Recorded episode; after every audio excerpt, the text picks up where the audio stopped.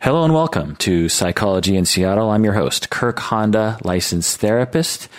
Please go to psychologyinseattle.com if you'd like to learn more about the podcast. If you like, you could go to the support us page on our website and learn how to support us.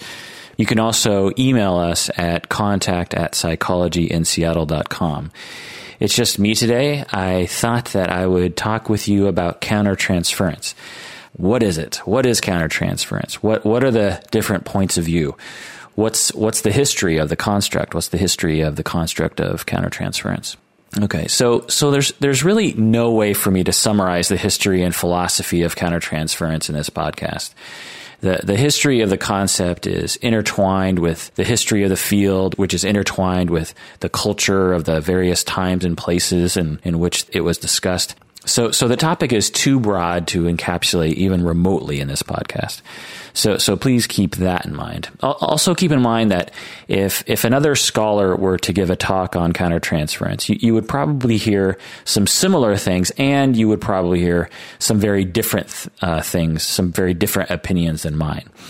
Therapy and its constructs like countertransference are are very squishy topics that have to be described with our very imprecise language. And the experience of countertransference is probably different for everybody to some extent. And, and, that's why I love psychodynamic theory because it's so broad and varied, and it's and it's open to these individual philosophies. Um, all right. So anyway, let's let's get on with the topic. As with almost everything in my field, all roads lead back to Freud and to Joseph Breuer, by the way. Um, in the late 1800s and around 1880, I believe, Joseph Breuer, who was Freud's mentor, Breuer was treating the famous Anna O. The, the story of Anna O is is fascinating, but it's a little too peripheral to this topic, so I won't go into it too much. But but in a nutshell, Anna O was a patient of Breuer's around 1880 this was the beginning of the time that Breuer and Freud were basically inventing psychoanalysis or the talking cure. Based on the treatment of Anna O, Breuer and Freud co wrote the seminal book about her treatment called Studies in Hysteria. Anna O's real name was Bertha Pappenheim or Pappenheim. She was a Jewish Austrian woman and the founder of the League of Jewish Women. And according to one source, she was a feminist, but I don't know um, if that's exactly true or not. So Anna O was treated by Breuer for several neurological symptoms such as paralysis, hallucinations, and passing out.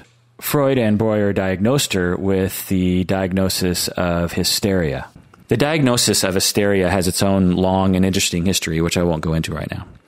Uh, but anyway, so so um, so many now believe that Anna O was misdiagnosed with hysteria and instead suffered from an actual neurological disorder of something like epilepsy or something. But I don't necessarily blame them for misdiagnosing her since my expectations are pretty low for clinicians back then. Uh, from what I understand, the internet was not as robust back then as it as it is today. So you know you can't really blame them. So, according to some sources, Breuer apparently spent a thousand hours working with Anna O over a 15 month span. So, just think about that a thousand hours over just over a year. That's pretty much like, I don't know, like half of your work is spent with one patient. That's a lot of time spent with one patient. So, he was quite involved with Anna O. And according to reports from Breuer, he was struggling emotionally with the treatment of Anna O. After struggling for two years, he, he abandoned the treatment of her altogether. Uh, presumably because he felt so guilty for responding to the patient's unconscious sexual wishes. At least that's what some people uh, think. I read in one source that she was a quote unquote seductive patient and that she believed she was pregnant with Breuer's baby. Coincidentally, at the same time that Breuer's wife was pregnant. Some even claim that Breuer and Anna O were romantically infatuated with one another. I don't remember all the details, but I seem to remember something along those lines. So apparently, Breuer couldn't cope with his feelings towards Anna O. And because he wanted to protect himself from these difficult feelings, Breuer took flight from psychoanalysis altogether. So it could be said that Breuer's feelings about his patient or his countertransference ended his career in psychoanalysis. And by the way, Freud then took the data from this Anna O case. He twisted the details to fit his ends, and he began developing psychoanalysis itself and the talking cure. All right, so so later in 1910, Freud coined the term countertransference. He described countertransference as arising from the therapist as a result of the patient's influence on the therapist's unconscious feelings. From that point forward, the history of, of the construct of countertransference has been filled with controversy.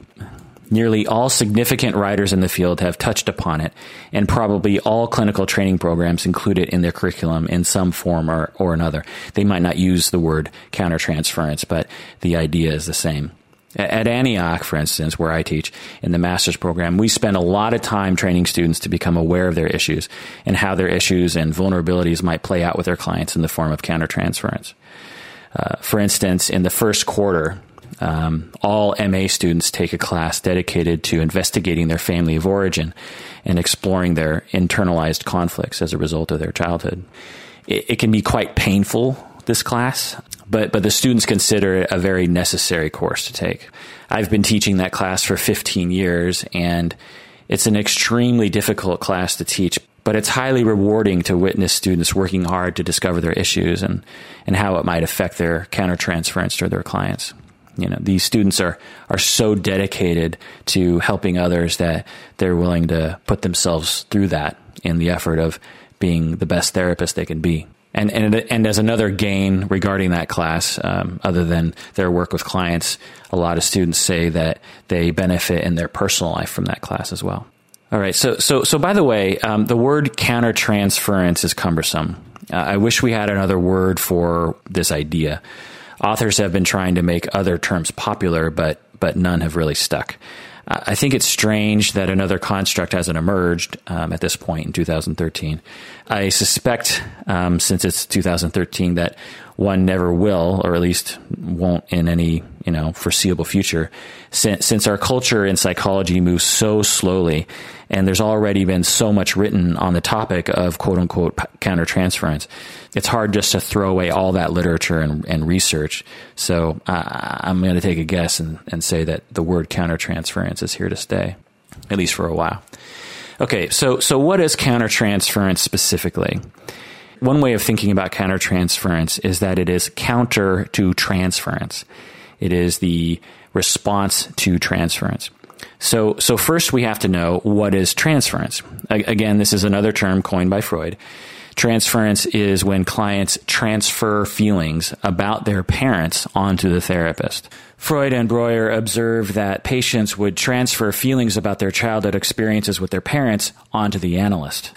And when the analyst had feelings in reaction to this transference, Freud called it countertransference. Freud considered countertransference to be the sign that the analyst had not done enough analysis.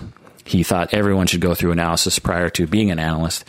So basically, he thought that good analysts had few feelings when working with clients. So these feelings that analysts had toward their toward their clients, toward, toward their patients, it, it was almost a shameful thing to have feelings emerge for the analyst while working with patients. And I would say that this that, that this shame still exists today, and I'm ashamed of that shame. Just joking. Also, it seems as though Freud used the term countertransference to blame the analyst's emotional feelings on the patient's transference. So, in other words, um, Freud was using this word countertransference to blame the, the patient for this phenomenon.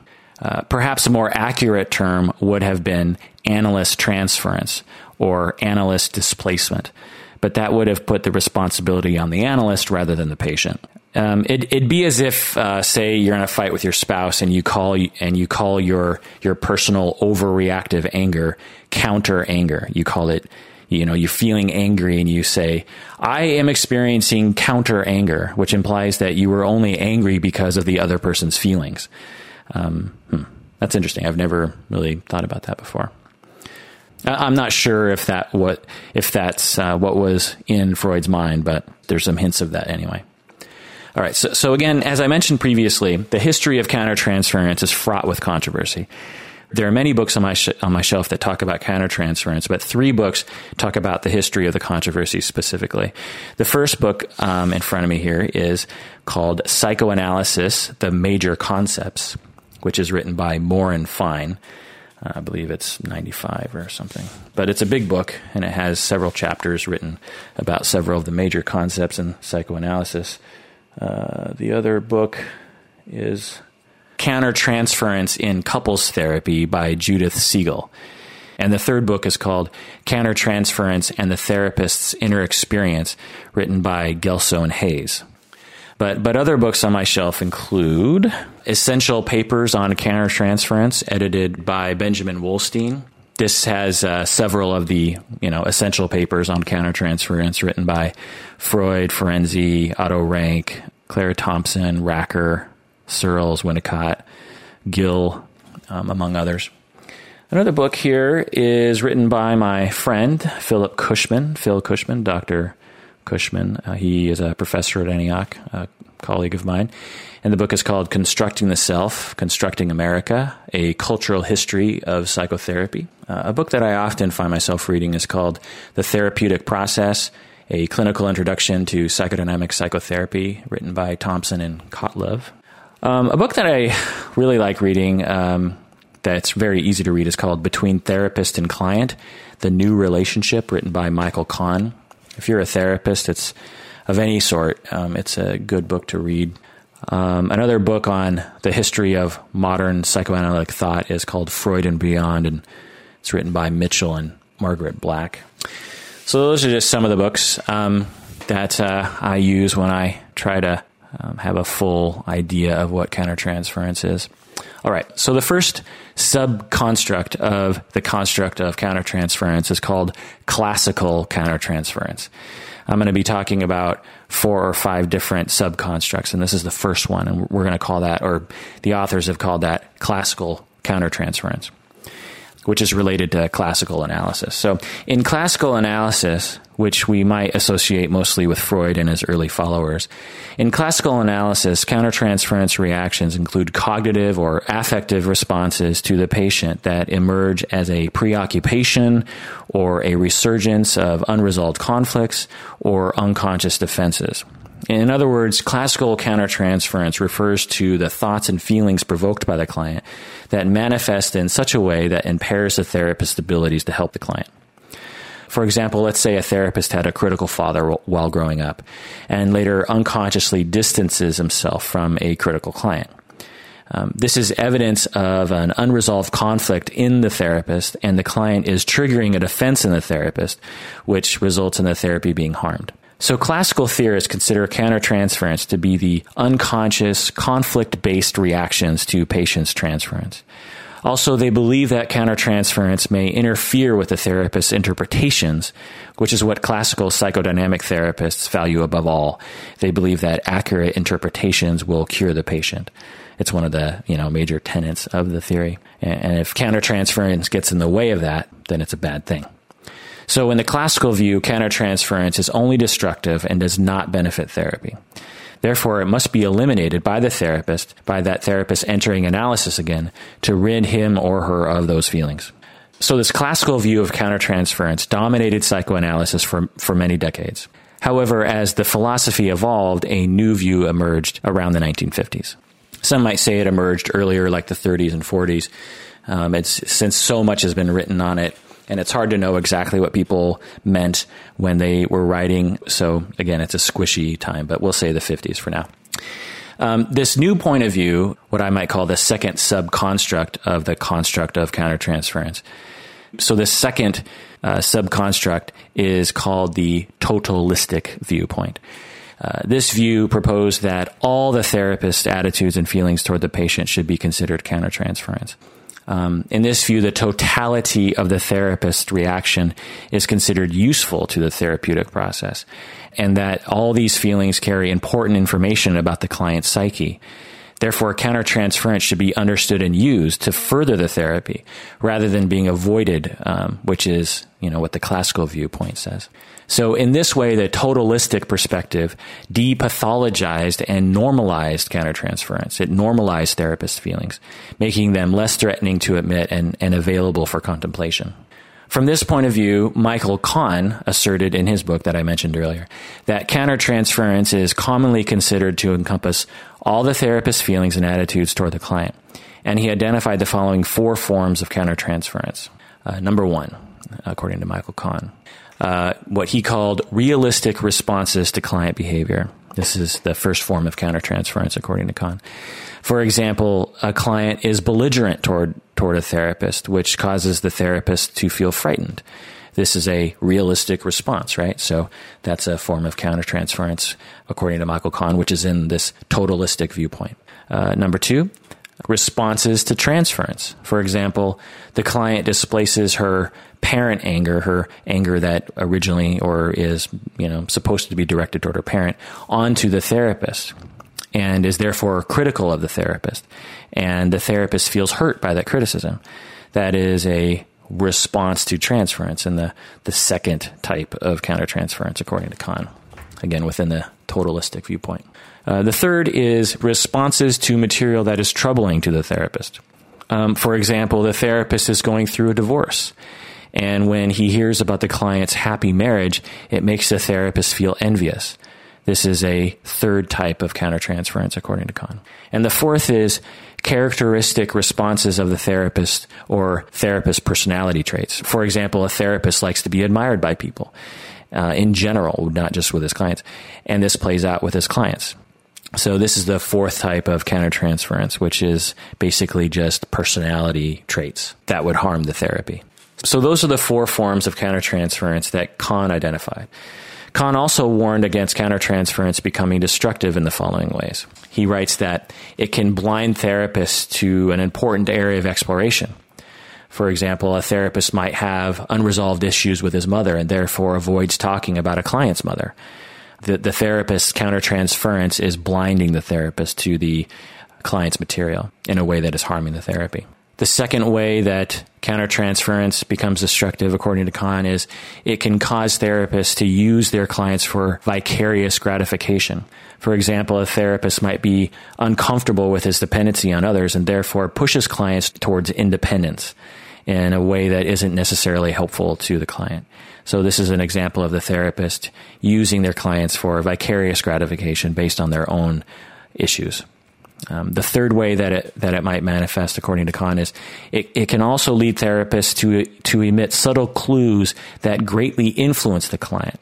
For example, a, a therapist might want her client to like her, so when the client criticizes her, the therapist subtly reveals her pain, which influences the client to be less forthcoming about her thoughts. Um, this is the third type, and again, it's um, the therapist emitting subtle clues that influence the client. The fourth kind uh, out of five is that countertransference can lead therapists to make interventions that are not in the client's interests. For example, a therapist is, is hurt and angry at a client and therefore uses a harsh intervention that harms the client.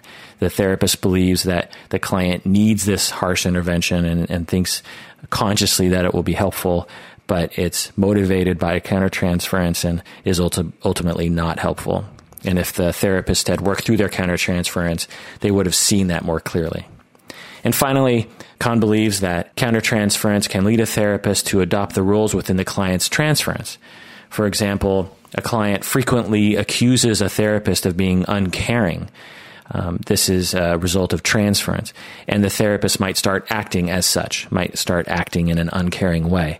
Um, this is an example of countertransference. So, so as you can see, there are many different kinds of countertransference within this totalistic viewpoint. It seems as though any feeling that comes up for the therapist can be considered countertransference in this totalistic viewpoint. In the book by Thompson and Cotlove that I mentioned earlier, they assert that every therapist has countertransference reactions and that these reactions may be minor or significant, conscious or unconscious, acute or chronic, contained or acted upon, apparent to the patient or not apparent to the patient, and so on. Um, the authors identify the following ways in which countertransference may manifest. So, according to Thompson and, and Cotlove, they believe that countertransference can manifest in dreams about the client by the therapist. Uh, they believe that countertransference can manifest by forgetting an appointment or starting an appointment late or extending a session beyond its, its normal length essentially breaking the frame of therapy. Thompson and Cotlove also identify slips of the tongue as potential manifestations of countertransference.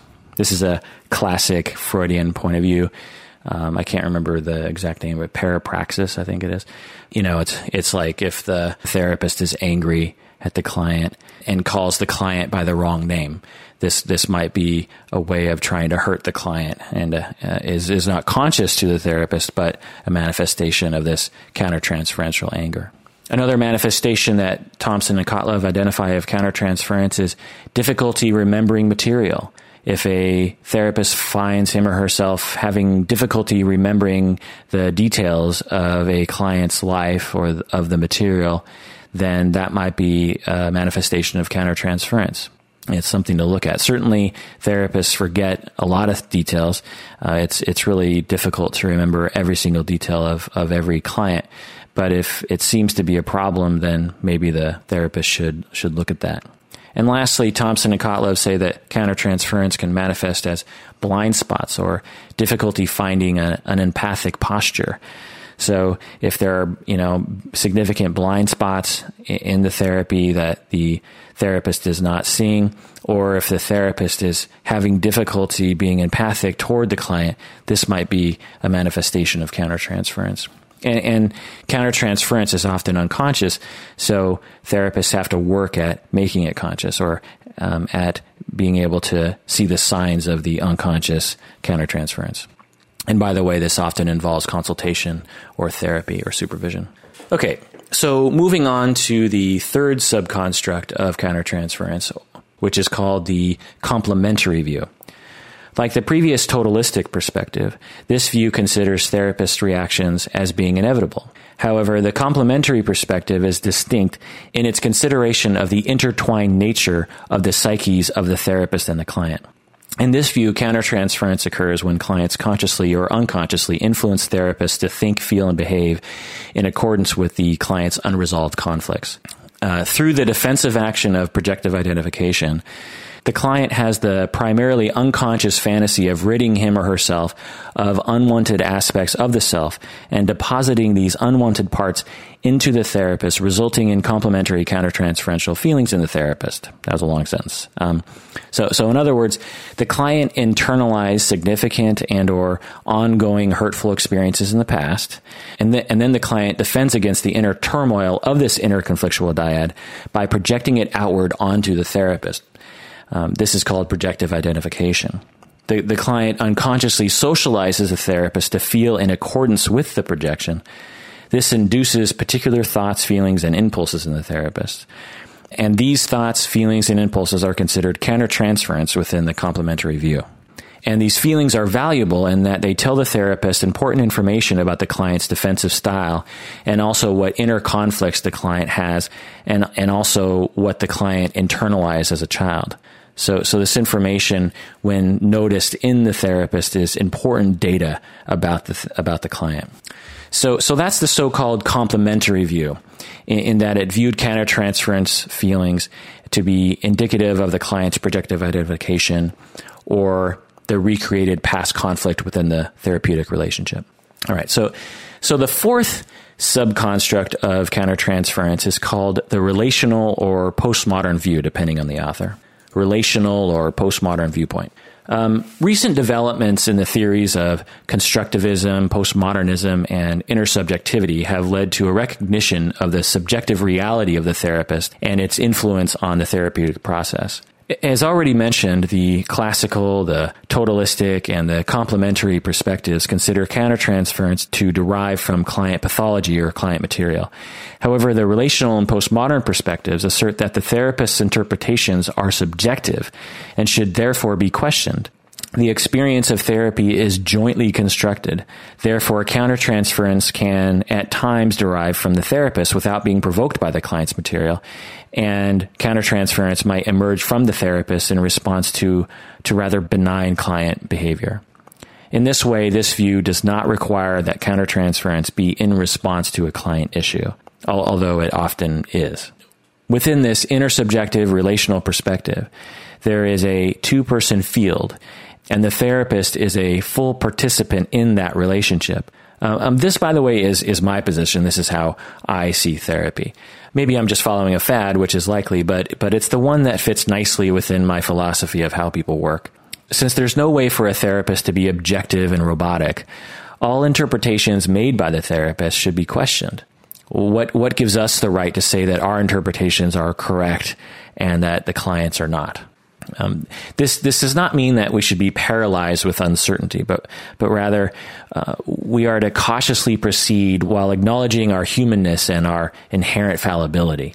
We should always be aware that we ourselves have ongoing unconscious conflicts that sometimes manifest while working with clients, and that this is okay and normal. This is you know this is this is okay for us to say. It's we shouldn't be ashamed of it so in their book Gelso and Hayes, the book I referred to earlier, um, they offer a fifth and the last sub construct that I'll be discussing about counter- countertransference. They delineate countertransference from therapist subjectivity.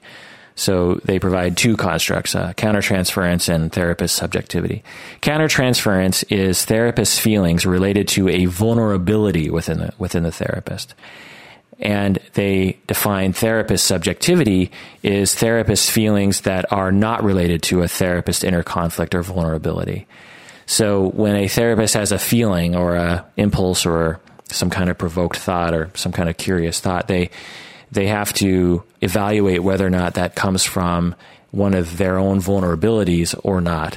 And if it comes from a vulnerability, then they would term that as countertransference. Whereas if it is just a reaction, Gelso and Hayes would call that therapist subjectivity. For, instance, a client is openly hostile with the therapist and the therapist feels, feels afraid. This is likely a natural response and therefore not technically countertransference, according to Gelso and Hayes, uh, unless it, it, has to do with some particular vulnerability in the therapist as derived from their earlier relationships, um, which, which would probably exaggerate their fear. All right. So those are the models of countertransference. Those are the subconstructs, as I'm calling them, of the overall construct of countertransference. So what do I think about these various different points of view? Well, I'm going to tell you if you're wondering. This is the model that I use when I am thinking about my own work with my clients and when I am instructing students and supervising supervisees. I believe that all of them are useful. Even the classical view is useful. For instance, within the classical view, we have the idea that countertransference can can be destructive to the therapy, and that sometimes, uh, in the classical view, they would say all the time, but but I would say sometimes it's it's worth looking at and trying to wrestle with and get under control, either through therapy or through you know contemplation yourself or supervision or consultation or something. Certainly, I find this to be the case some of the time. I also, to some extent, think along the lines of the totalistic view, which states that all of our feelings are countertransference to some extent. In other words, it, you know, it's it's just a matter of semantics at this point. It's like um, do I call every feeling I have countertransference or only some? It doesn't really matter what label I put to it necessarily. I think that all of our feelings and all of our thoughts and all of our impulses are up for contemplation and, and should be questioned. If I'm feeling bored, or if I'm feeling tired, or if I'm feeling happy, or if I'm feeling angry, or if I'm feeling overly flattered or something. All these things should be taken into consideration. Does it, does it mean that I have to be constantly contemplating every single thing that is happening for me? Um, no, but, um, but a significant amount of effort should be put into understanding ourselves as therapists. And I think as you do it more and more and you uh, practice more and more, it, it becomes more easy to do and you don't have to exert as much effort. And all this is uh, a parallel with my own growth as a, as a person and my own self awareness and my own differentiation, as we call it. And in terms of the complementary view, I am often thinking within this point of view. I am often thinking about how my reactions, my impulses, my the feelings that emerge in me, and the thoughts that emerge in me are potentially a result of the client's projective identification. That things that are emerging in me are there because the client is projecting them into me, so to speak, and causing me to feel that way. Now, do I think that every feeling and every impulse I have is a result of projective identification? Absolutely not. But, but certainly some of the time. And I often think within the frame of projective identification. So this one fits well for me as well. And then in terms of the relational and postmodern point of view, this is perhaps my most favorite point of view to, to, to think within. Intersubjectivity is a very interesting topic for me just in general. And um, it, it also very much fits with how I see the therapeutic relationship and and I'm often pushing my supervisees and my students to look at this intersubjectivity to evaluate the relationship. Um, what is happening? How does it progress? Rather than just thinking of it as a relationship in which the therapist does something to the client. I like to think about the relationship as as something that the two people build together or if it's you know couple therapy or family therapy that that everyone builds this thing called the therapeutic relationship and the therapist brings their self to the table so, which model do I like? I like all of them, which is really typical for me. I, I tend to be an integrationist, uh, much to the dismay of other people. Uh, I, have I've talked with other people about um, how I like to integrate things, and or I don't necessarily say I like to integrate things. I just present things in a way that lets them know that I like to integrate things. And I've actually been told that I integrate things too much. And there are certainly people in our field that believe that integration is a cop out. You're basically saying that everything is good, and that can't be possible. Um, to them, they think that you must choose one or two and really stick with it. And I, I think that's silly. Uh, certainly, there are things that I don't agree with, and certainly there are things that don't fit well with me. But a lot of the theories and a lot of the techniques and a lot of the ways of thinking that uh, a lot of people enjoy, um, I tend to enjoy as well. And, and I tend to see the good in people's ideas and try to incorporate that good into my overall philosophy. So, to those of you who are out there who dislike um, when people integrate things, I say to you um, something insulting, which I can't think of right now. And also, if you, if you have a problem with it, let me know. Sometimes integration is confused with lack of sophistication. I should admit that when I first graduated from graduate school uh, 16 years ago, I said I was eclectic. And it, it was kind of a cop out for me at that point, 16 years ago, because I didn't know enough to know what I knew or to know what I thought about things. And, and I, it was hard for me to really decide which one appealed to me. Back then, I, I did already have a, an attraction to object relations theory, um, which has, you know, morphed over time into um, the general psychodynamic theory that, that I ascribe to that incorporates systems thinking as well. But um, certainly, uh, there is a valid criticism of people who call themselves eclectic or integrative, but it's not necessarily true. So there you go. All right, so let's get back to students. What what model do I provide to the students? I, I suppose I just provide all these models as I'm talking with them. And incidentally, often I find that students are extremely afraid, and, and so um, they don't slow down and contemplate their work very often. Um, some of them do, and some of them are extremely inter- introspective, but but a lot of them don't because, and, and my, I suspect it's because they're they're afraid that they're going to get caught at doing something wrong, or you know, often when people start uh, out at something um, that they're not so good at, and it takes them a while to, to become good at it, they often feel like they're a fraud. Like, you know, it's going to be discovered that they're terrible at this career and that they should just pack it up and go home. You know, therapists go go through a long period of that. I remember hearing once that it takes five years for a therapist to get rid of that feeling, and uh, I would say that that's anecdotally true it's such a complicated profession that it just takes a really long time to get rid of the that constantly nagging feeling of incompetence and and I really try to help my students and my uh, post grad supervisees with that as best I can because it's really unnecessary suffering. So again, Countertransference can be can be defined as a species of transference.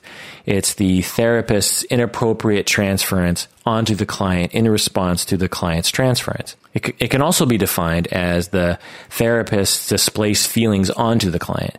In other words, the, the, the therapist has unresolved feelings towards someone in his or her life that he or she displaces onto the client as a way of defending him or her against the acknowledgement or expression of that feeling. Wow, that was another long sentence. I've had a lot of long sentences today, uh, and I apologize for that, but this is a complicated topic and they require many long sentences.